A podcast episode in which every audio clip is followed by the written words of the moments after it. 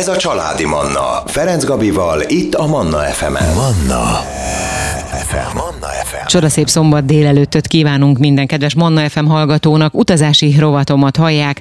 Jurák Zsolt világutazó, ugye múlt héten ígértük, hogy folytatjuk azerbajdzsáni e, utunkat, így ezt tesszük nyilván, ha már megígértük, akkor tartjuk a szavunkat, úgyhogy itt van velem a telefonvonalban Jurák Zsolt világutazó. Szervusz Zsolt, jó reggelt! Szép jó reggelt kívánok a kedves hallgatóknak, és kiemelten neked, Gabi.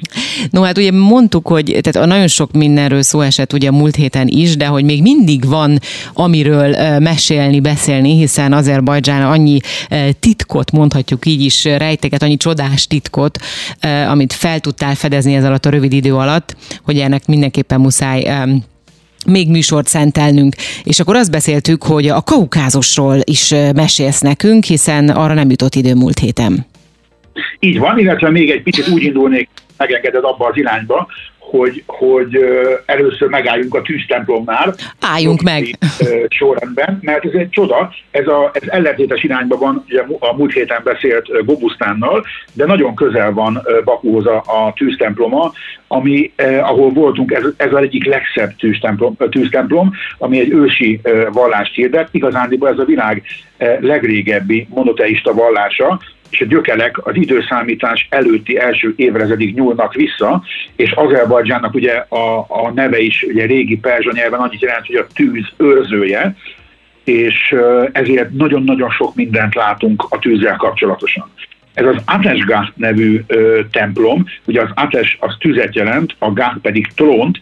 Ö, ez egy fantasztikus pentagon alakú udvar közepén található a, a szent tűz, és ez a Teremtő Isten tiszteletére ö, lobog és uh, ugye korábban, ez ma már uh, csak múzeumként funkcionál, de korábban ez működött uh, templomként is, uh-huh. és egy nagyon fontos egy szimbólum nekik a tűz, ami azt, meg, azt, testesít, na még egyszer, azt testesíti meg, hogy az Istennek a fényességét és a dicsőségét így szeretnék ö, kifejezni. Ez a templom tulajdonképpen a 19. század végéig működött, Ugye azt tudjuk, hogy Azerbajdzsán a 7. században tért át az iszlám hitre, uh-huh. de nem szüntették meg az ősi hagyományaiknak a, az ápolását.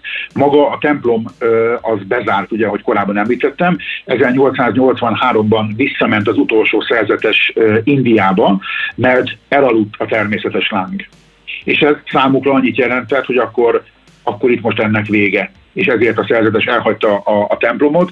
Annyi, ahogy ma is több helyen ég aláng természetesen a templomon belül, de már csak mementóként. Ez egy mesterségesen épített földgázvezetéken keresztül ö, történik meg, és igazándiból ma a helységek bemutató teremként ö, funkcionálnak, és az UNESCO világörökség listájára felterjesztették ezt a helyet, még nem fogadták el, de őszintén és szívből remélem, hogy elfogják, mert olyan különleges ö, maga a hely, és olyan különleges varázsa van ennek a tűztemplomnak és a környékének is, hogy ezt, ezt mindenképpen aki, aki Azerbajdzsánba utazik, az ne elégedje meg azzal, hogy csak elmegy Bakut és megnézi Bakunak a szépségeit, hanem ide is mindenféleképpen el kell menni, mert tényleg egy csoda ez a hely. De egyébként gondolom, hogy turistákkal azért dugva van, dugig van, tehát hogy tele van. Hála, hála Istennek azért nem azt mondanám, hogy tömegek zarándokolnak de, de vannak turisták természetesen, akik, akik fölkeresik ezt a helyet, és akik, akik foglalkoztak a, a történelem ezen részével is, azok azért nyilván elmennek oda.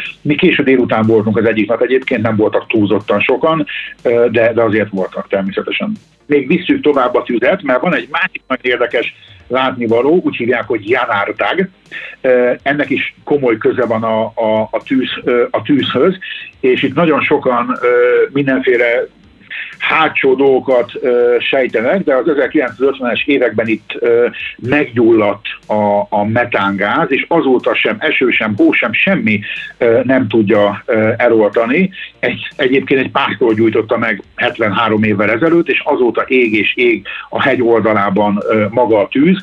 Nagyon vicces egyébként, mert a, a, a domb alján található ez. Előtte egy ilyen színházszerű ö, képződményt ö, csináltak, nyilván aztán mesterséges úton, és a hollywoodi felirathoz hasonlóan a, a tetején található egy tábla, hogy Janárdag, hogy tudjuk azért, hogy pontosan hol vagyunk, és tényleg egy nagyon klassz amfiteátrumot építettek föl, ahol nyilván maga a, a tűz az, ami a leges legfontosabb attrakció, és óvatosan kell ott fotózkodni, és óvatosan kell közel menni hozzá, mert ez tényleg ez tényleg meleg, meleg pite, hogyha valaki, ha valaki túlzottan közel megy, és mi láttunk nagyon szép fotókat korábban még, hogy este ez milyen szép a kék égbolt és a tűz, meg minden, de pont jókor érkeztünk egyébként, és, és meg is vártuk ezt a, ezt a pillanatot, és sikerült jó képeket csinálni, miközben kipróbáltam, ilyet sem ittam még, a fekete teát sáplányjal fekete a sáfrányjal, akkor itt most hozunk is ennek az öröm, örömére egy kis életörömzenét, innen jövünk vissza és folytatjuk a beszélgetést.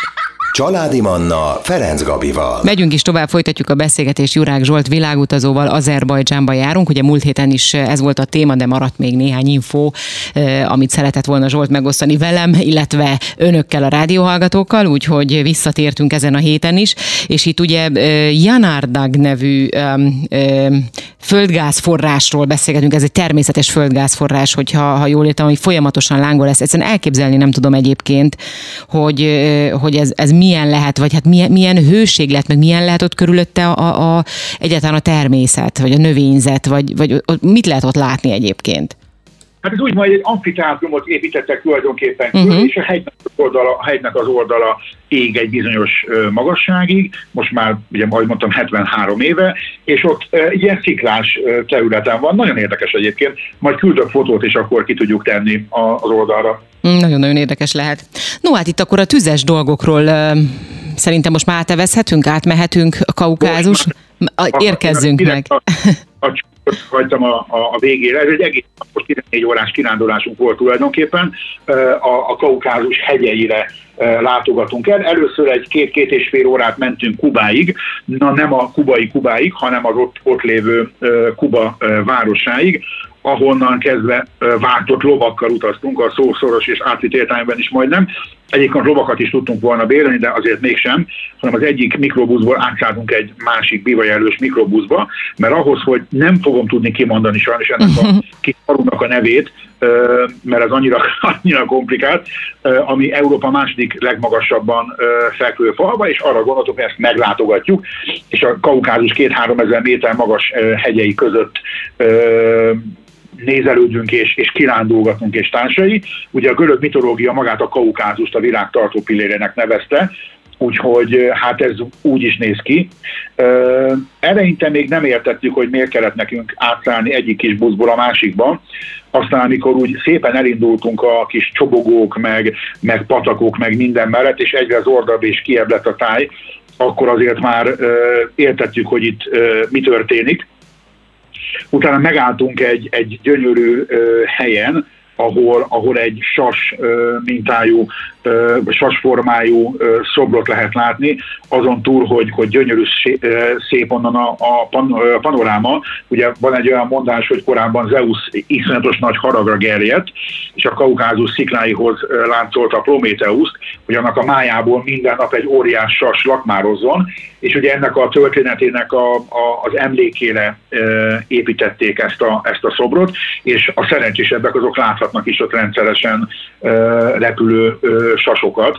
Hmm. Nagyon érdekes, ugye annyi a sztorinak a vége, hogy, hogy a Heraklész fiatal úr lelőtte a sast, úgyhogy innentől kezdve ki tudta az apját Prométeusz szabadítani, és, és ezért a sas nem tudta a máját lakmározni, és ennek az emlékére épült ez a, ez a szobor, és utána még akkor mentünk tovább. Na ott azért voltak olyan momentumok, amikor Ladakhoz hasonlítottam a kedves barátaimnak a, a tájat, és Mert er, hogy? erős, erősen kapaszkodtam a, a, a minden egyes lehetőségében, mert azért nagyon komoly szakadék volt ott ö, mellettem, és tényleg ahogy mentünk föl, föl, föl, azért mindig kérdezgettem, hogy mennyi van még hátra, mennyi van még hátra, mert hát nagyon szerettem volna már minél előbb megérkezni a faluba, mert tényleg ö, gyönyörű volt a táj, már láttuk a havas hegycsúcsokat, tényleg minden nagyon-nagyon szép volt, csak nekem egy picit, ö, picit túl meredek volt már, ami, ami mellettem volt található, de aztán hál' Istennek megérkeztünk a, a csúcsra, és ott kiszálltunk a, a, a kocsiból, és uh, elég sok kisgyerek megrohant minket, na már aztán oda tényleg nem sokan mennek föl. Uh-huh. Tehát ja, a... hogy akkor ez ilyenkor, hogy a turisták megérkeznek, és akkor így lerohanják, hogy de mi kér, kérnek, vagy csak nézelődnek? Na, itt volt az első, ahol a gyerekek, gyerekek uh, kértek, és uh-huh. nagyon kis raf volt. Egyébként, mert a falunak van egy olyan nyilvános WC-je, aminek a kulcsa a falunak az egyetlen egy élelmiszer boltjában található, és egy manatot kell fizetni a, a, a, pénz, a, a vécének a használatáért, és a szemfüles gyerekek beszedték a turistáktól a, az állatot, majd leléptek, és mikor mi távoztunk, akkor jött ki a, az élelmiszerboltnak a vezetője, hogy akkor ki kéne fizetni a mosdót. Oh. Tehát akkor kétszer kellett fizetnetek. Igen, igen, igen, igen. Nem tudom, hogy ele épül-e iparág, vagy, vagy ez, ez magától működik így, de, de ez vicces, vicces volt egyébként, és, és érdekes volt. Hát a, valószínű, a, valószínű a gyerekek a, a zseppénzüket így keresik meg. Hát én ezt el tudom képzelni, hogy ez, ezből ők már rendszert csináltak. Mondjuk akkor a helyi boltosnak is tudnia kellene, hogy, hogy mi itt a... Én hogy benne van ott minden. Uh-huh. Na most akkor újra megállunk egy picit, zenélünk, illetve nem mi zenélünk, hanem hozzuk az életörömzenét, legfrissebb híreket, innen folytatjuk a beszélgetést Jurák Zsolt világutazóval. Ez a Családi Manna, Ferenc Gabival, itt a Manna FM-en. Manna FM. Manna FM. Folytatjuk a beszélgetést Jurák Zsolt világutazóval, Azerbajdzsánban járunk, illetve hát örülnék, ha ott járnánk most éppen innen zuglói stúdióból telefonon beszélünk ugye Zsoltal. Nagyon sok, nagyon sok jó, érdekes dologról beszélgettünk nekem ez a hírek és a zene előtt, ahol abba hagytuk, ez nagyon vicces sztori lehetett, ahogy, le, ahogy a kisgyerekek titeket úgymond egy picit átvertek, szépen szólva, ugye, hogy át, elkérték ugyanazt a pénzt, amit majd a boltos újra kikért, elkért tőletek ahhoz, hogy az illem helyet tudjátok használni. No, egy bizonyos kimondhatatlan nevű faluban járunk éppen. Mesélj még erről a faluról, hogy hogyan képzeljük ezt el, milyen, mi volt itt, hol voltatok, itt, itt hol ö, szálltatok meg, vagy itt megszálltatok ebben a faluban? Nem, nem, nem ide csak egy ilyen egy órás kirándulásra álltunk meg, szűk órás kirándulás. Igazándiból maga az út volt a, a különlegesség, ahogy oda eljutottunk, és nem feltétlen maga a falu. Elmentünk egy, egy sétára, ugye bizonyos részein már ugye a határvidéken voltunk, tehát ugye a kaukázus határvidékén voltunk, ott már van egy ilyen katonai tábor is, ahol az utat ellenőrzik. 2000 ember lakik egyébként a faluban, de, de nagyon sokan télen már innen elköltöznek, mert a hófogságába kerülnek tulajdonképpen. Tehát itt télen teljes mértékben uh, megáll az élet, ott nem tudsz mit csinálni. Uh-huh. Addig, amíg a hó nem ott laknak közel 2000 de nagyon-nagyon hasonlított nekem ez az egész táj arra, és maga a falu is, mint hogyha Indiába járnék, vagy, vagy Ladak tartományi részen járnék, vagy akár Tibetben, egy, egy hegyi faluban, ilyesmi típust kell elképzelni. Nagyon rideg, tiszta kő minden, tehát ott nem nagyon van, hogy most akkor ültetünk valamit, meg ilyesmi, tehát itt klasszikusan ezt elég nehéz, elég nehéz megcsinálni, de van egy kis múzeum, van egy kis városháza, és a, a, a falvak is a hegy oldalában, a falu is a hegy oldalában található, és ott érdemleges egy sétát megtenni. Én ezt viszonylag rövid fogtam, és én nagyon kíváncsi voltam, a kisboltot megnéztem, és nagyon mókás jelenet volt a kisboltban. Ez a tipikus szatócsbolt, ahol, ahol mindent lehet, mindent is lehet kapni, és bejött közben egy úriember, és és kérdezte, hogy beszélek-e oroszul. Hát mondtam, nem nóskát. Tehát, kicsit el, és ugye elkezdtünk egy kicsit úgy beszélgetni, meg minden, és fölhívta a figyelmet egy nagyon kedves dologra, egy jó kis mézes puszedéla, hogy itt a hegyekben az mennyire egy jó dolog, és akkor hát ugye voltunk öten, idegenvezető sofőr, hét, nem mondom, akkor veszek egy kiló mézes puszedlit, de hát nem bírtam kívánni, hogy a többiek visszaérjenek, mondtam, hogy hát lemehozom, hát az nem lehet az, hogy uh-huh. megkínálok a mézes puszedéval, és ha nem is jó, akkor mit csinálunk? Tehát nyilván meg kellett kóstolni, megkínáltam ott mindenkit, mert vagy az egy kiló az rengeteg lett valahogy, nem tudom, rengeteg ö, darabra jött ki. Három manát egyébként 600 forint volt ez az egy kiló puszedli, és hát igen, nagyon finom volt, de még egy pár napig utána ettük. De, de, de jó volt. És utána ugye visszamentünk, visszamentünk Kubába, ott még ö, megnéztünk egy, egy nagyon-nagyon szép ö, zsinagógát. Ö, nagyon szépek ott a, a zsidó negyednek a, a vörös téglakővel kilakott épületei, tehát azt mindenképpen érdemes megnézni, és ugye ott is belevetettük magunkat a, az azeri, én szerintem páratlanul finom gasztronómiába, és erről egy picit beszélgessünk, mert az előző adásban uh, szinte alig, alig esett szó az azeri ételekről. Bizony, bizony. Mindenképpen belevetjük magunkat a, a gasztronómiába, még arra lennék kíváncsi előtte, hogy um, mennyire laknak itt sokan, vagy hogyan képzeljük, tehát maga a falu, az, az milyen, hogyan képzeljük el? A faluban kb. 2000 ember lakik, uh-huh. uh, és ahogy mondtam, ugye ez főleg a, abban az évszakban, amikor nem esik le a, amikor nem esik le a hó, mindenki külön kis családi házban lakik, de hát nagyon kis ütött kopott ö, házakról beszélünk, tehát uh-huh. azért nincs egy olyan ház se, ahova szívesen beköltöztem volna, hogyha azt mondják, hogy éleltek a polgármester. Na hát akkor, aha, nem annyira. Szóval a gasztronómiára térjünk rá, most röviden a zene előtt, aztán a zene után majd folytatjuk.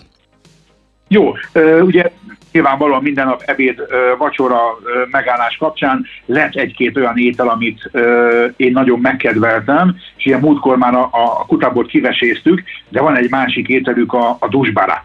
Uh-huh. A dusbara egy gombóc leves. Na most amit tudni kell rólam, hogy én alapjában mindig a bárány, birka és egyéb ilyen húsoktól mereven elzárkózom, mert nem szeretem. És ugye megint itt rá kellett jönnöm, hogy ezt át kell értékeljem, mert ahogy az azeriek készítik a bárányt, azt én bizony valószínűsíthetem, hogy szeretem, mert ebből a dusbanán levesből is ö, többször ettem és többször rendeltem. Úgy képzeljük el, hogy egy nagyon finom, erős húsleves, de egyébként Olaszországban voltam pár hete, ott is ettem ilyen leves, amely to- kis tortfenék gombóckák voltak. Na most a, a dusbanánhez borzasztóan hasonló, ilyen pici kis, ö, hát leginkább a tortellinihez tudom hasonlítani, de annál egy picit ö, kisebb maga a gombóc, és bárány hússal, darált bárányhússal töltik meg, amit, ami bárányhúst egyébként tejföllel vagy kis joghurttal hígítják, és ami nagyon-nagyon finom étel, és ez különben egy klasszikus esküvői, illetve család összejövetelek alkalmával fogyasztott ünnepi étel, ez a dusbára. Aha. Nekem abszolút minden héten lehetne az asztalomon egy jó kis dusbára, mert nagyon-nagyon ízlet. Ugye a kis gombócákat is kézzel készítik, tehát tényleg egy, egy zsenis, egy eléggé kiadós étel. Tehát azért egy ilyen levest, ha megeszünk, azért utána óvatosan kell gondolkodni, hogy, uh-huh. hogy mit szeretnék. No, de akkor a leves után, hogy még mi mindent fogyasztanak, illetve mi volt az, ami neked legjobban ízlett, ezzel fogjuk folytatni a zene után.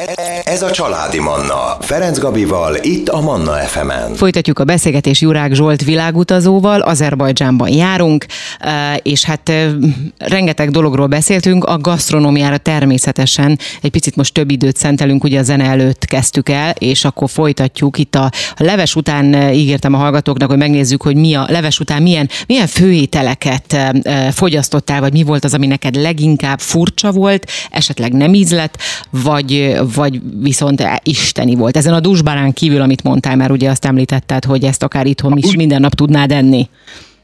Így van. Még egy levest megemlítenék, egy másik népszerű levesüket, az neve, hogy doggá. Ez egy krémes joghurt leves tulajdonképpen, ez egy másik nagyon kedvelt ételük nyáron. És ami érdekes volt, hogy, hogy amikor megkóstoltam, ez meleg volt, én egy teljesen hideg levesre számítottam tulajdonképpen, de ez egy, ez egy meleg leves volt, amit joghurtból, joghurtból és millió, amit ugye mondtunk korábban, hogy rengeteg fűszert használnak a kaportól, a mentáig, a, a, a, a zsájától, a koriándelig mindenféle fűszert használnak, na ezzel tele volt maga a, a tányér, illetve rizs, csicseri borsó, lencse, különböző kombinációkkal készítik. Ez a másik nagy, nagy klasszikus ételük.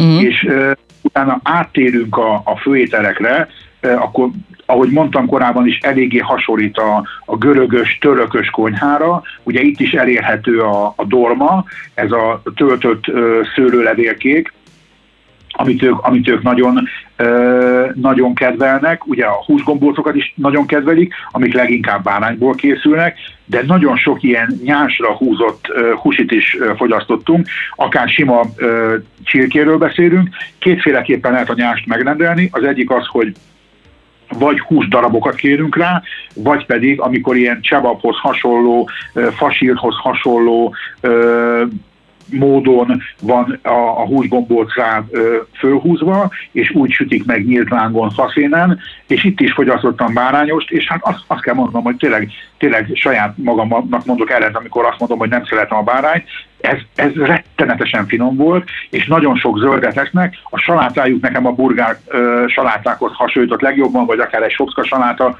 ami, ami nagyon tipikusan jellemző volt, vagy elkészítenek egy nagyon kellemes dressinget hozzá, vagy pedig csak simán összemágják a zöldségeket, és, és úgy ö, tálalják föl. Ö, a klasszikus ö, piláfot is ö, fogyasztják, ez még nem az, ezt nem ettem, mert én ezt annyira ö, nem szeretem, ha már ők ezt egy hagyományos azeri ételnek mondják, sok hús, sok hagyma és rengeteg-rengeteg list ö, esznek hozzá, ami nekik ugye a rizs egy nagyon, nagyon fontos és nagyon tradicionális ételük, ezt is marhával vagy bárányjal készítik, ez annyira, ez annyira nem fogott meg, de ilyen pörkölthöz hasonló ételeket is készítenek egyébként. Ugye a kutábról múltkor beszélgettünk, hogy ez, ez szinte kötelező, Igen. kötelező előéte az azerieknek, illetve ami még nagyon fontos része az étkezéseiknek, az a kenyér. Ó, és milyen típusú kenyeret esznek? Hát az én nagy kedvencem egy ilyen hosszúkás típusú kenyér, amit nagyon gyorsan ilyen kemencében sütnek ki, hasonlóképpen, hogy az egyiptomiak. A kemence belső falára tapasztják föl ezeket a körülbelül 30-40 cm hosszú vékonykás kenyereket, amiket tulajdonképpen törni kell, és, és úgy fogyasztja az ember. Én annyira elcsábultam ezekre a kenyerekre az egyik alkalommal, hogy a vacsorát is kihagytam, mert a szállodánk mellett volt egy szupermarket, ahol bementünk bókászni, és nagyon finom tejtermékeket láttam, és ilyen krépsajtok, tejtermékekből összeállítottam magamnak egy ilyen kis mini, mini tálat, és ahhoz vettem egy ilyen helyi kenyeret, és azt csak törte az ember, és tunkolgatott belőle, hát azt kell mondanom, hogy, hogy kifejezetten, kifejezetten az is legalább egy olyan magas gasztronómiai élményt nyújtott, de minden étterembe kérés nélkül hoznák a saját kenyereiket, és, és döbbenetesen finom. Tehát annyira jó az azeri kenyér, az előnye, hogy túl jó, a hátránya, hogy egy napig. Hogy, hogy Sajnos, utána szárad, vagy penészedik, vagy mi a jellemző? Jó, nincsen szárad. Tehát én vettem ugye ezt a nagyon uh, finom uh, kenyeret, ami 120 forintba került egy fél kilós. Nyilvánvalóan nem tudtam uh, megenni az egészet uh, egyszerre, és csak törtem belőle, és mondom másnap megnézem milyen, és sajnos drámaian ki volt már uh-huh. száradva. Tehát akkor ez, ez nem volt annyira uh, finom már, de úgy frissen a családoknak vesznek egyet uh, naponta, tehát mondom pénzben is, tehát tényleg egy, egy jelképes összeg be, bekerül, viszont frissen, csodálatosan finom, nagyon-nagyon finom mm, a desszertekről ejtsünk még gyorsan. Van, még olyan desszert, amit kihagytál? Ugye itt a baklavát is említetted. Van még olyan, ami, amit meg kell említened? Van még egy badandura nevű desszertjük, de olyan, olyan igazándiból vav desszertek nekem nem jöttek át. Szinte mindenhol ezt a baklavát fogyasztják, uh-huh. utcán árulják kilóra, kinélve darabba. Nagyon az édességeik is nagyon a törökös ö, édességekre ö, hajaznak. Én igazándiból úgy nagyon jó édességet nem is, nem is ö, fogyasztottam. Ital vonatkozásában még ami, ami egy izgalmi faktor nekem az úgynevezett kompót nevű ital, ami egy gyümölcslé, amik a klasszikus, olyan, mintha mi kompótunkat, a klasszikus kompótunkat képzelnénk el, csak sokkal kevesebb gyümölcs van benne. Egyébként a közérben is lehet kompótokat kapni, ilyen literes üvegben, négy-öt-hat darab gyümölcs van az üveg alján, és egy ivó légként funkcionál ez a kompót. Vettem, mert én nagyon szeretem az ilyeneket, és ennek tényleg klasszikus értelemben a kompót leve az, ami, ami, amit ott fogyasztunk, és az étteremben is ilyen literes kancsokba hozzák ki ezeket a leveket. Egyébként sört meg bort azt, azt erőszeretettel isznak, de még főital az jó kis azeri fekete teja. Uh-huh, uh-huh.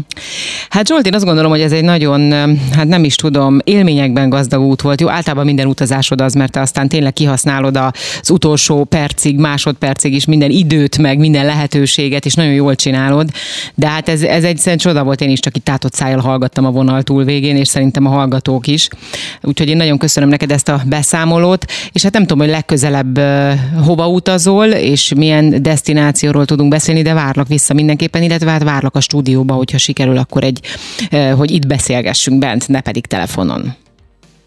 Mindent el fogok követni ennek érdekében, ha bár megígérni ezt csak tavaszra tudom, mert ugye tudod, jön a tér, és ha a tér jön, akkor én ha tér jön, akkor én megyek. A következő, amiről szívesen mesélek majd, az, az Doha lesz, és Katar, tehát ugye ott nem csak a, a fővárost nézzük meg, hanem egy picit majd elbókrászunk vidékre is, mert ott is vannak izgalmak, úgyhogy szerintem a következő beszélgetésünk erre irányuljon. És még egy mondat visszatérve Azerbajdzsára, tényleg annyira jó sikerült ez a párnapos kirándulás, hogy már meg is vettem jövő júniusra Grúziába a repülőjegyet, hiszen a kettő ország nagyon hasonlít egymáshoz, és lehetne kombinálni is. Én most nem így tettem, de annak érdekében, hogy jó áron lehessen utazni, egy ilyen grúziai expedíciós túra is lesz majd jövőre. Nagyon jó, hát akkor várlak vissza ide, bármilyen destinációról is beszélni veled. Jövök, szép hétvégét minden. Neked is. Kedves hallgatóim, ebben az órában Jurák Zsolt világutazó volt a Családi Manna utazási rovatának vendége. Manna. Ez a Családi Manna.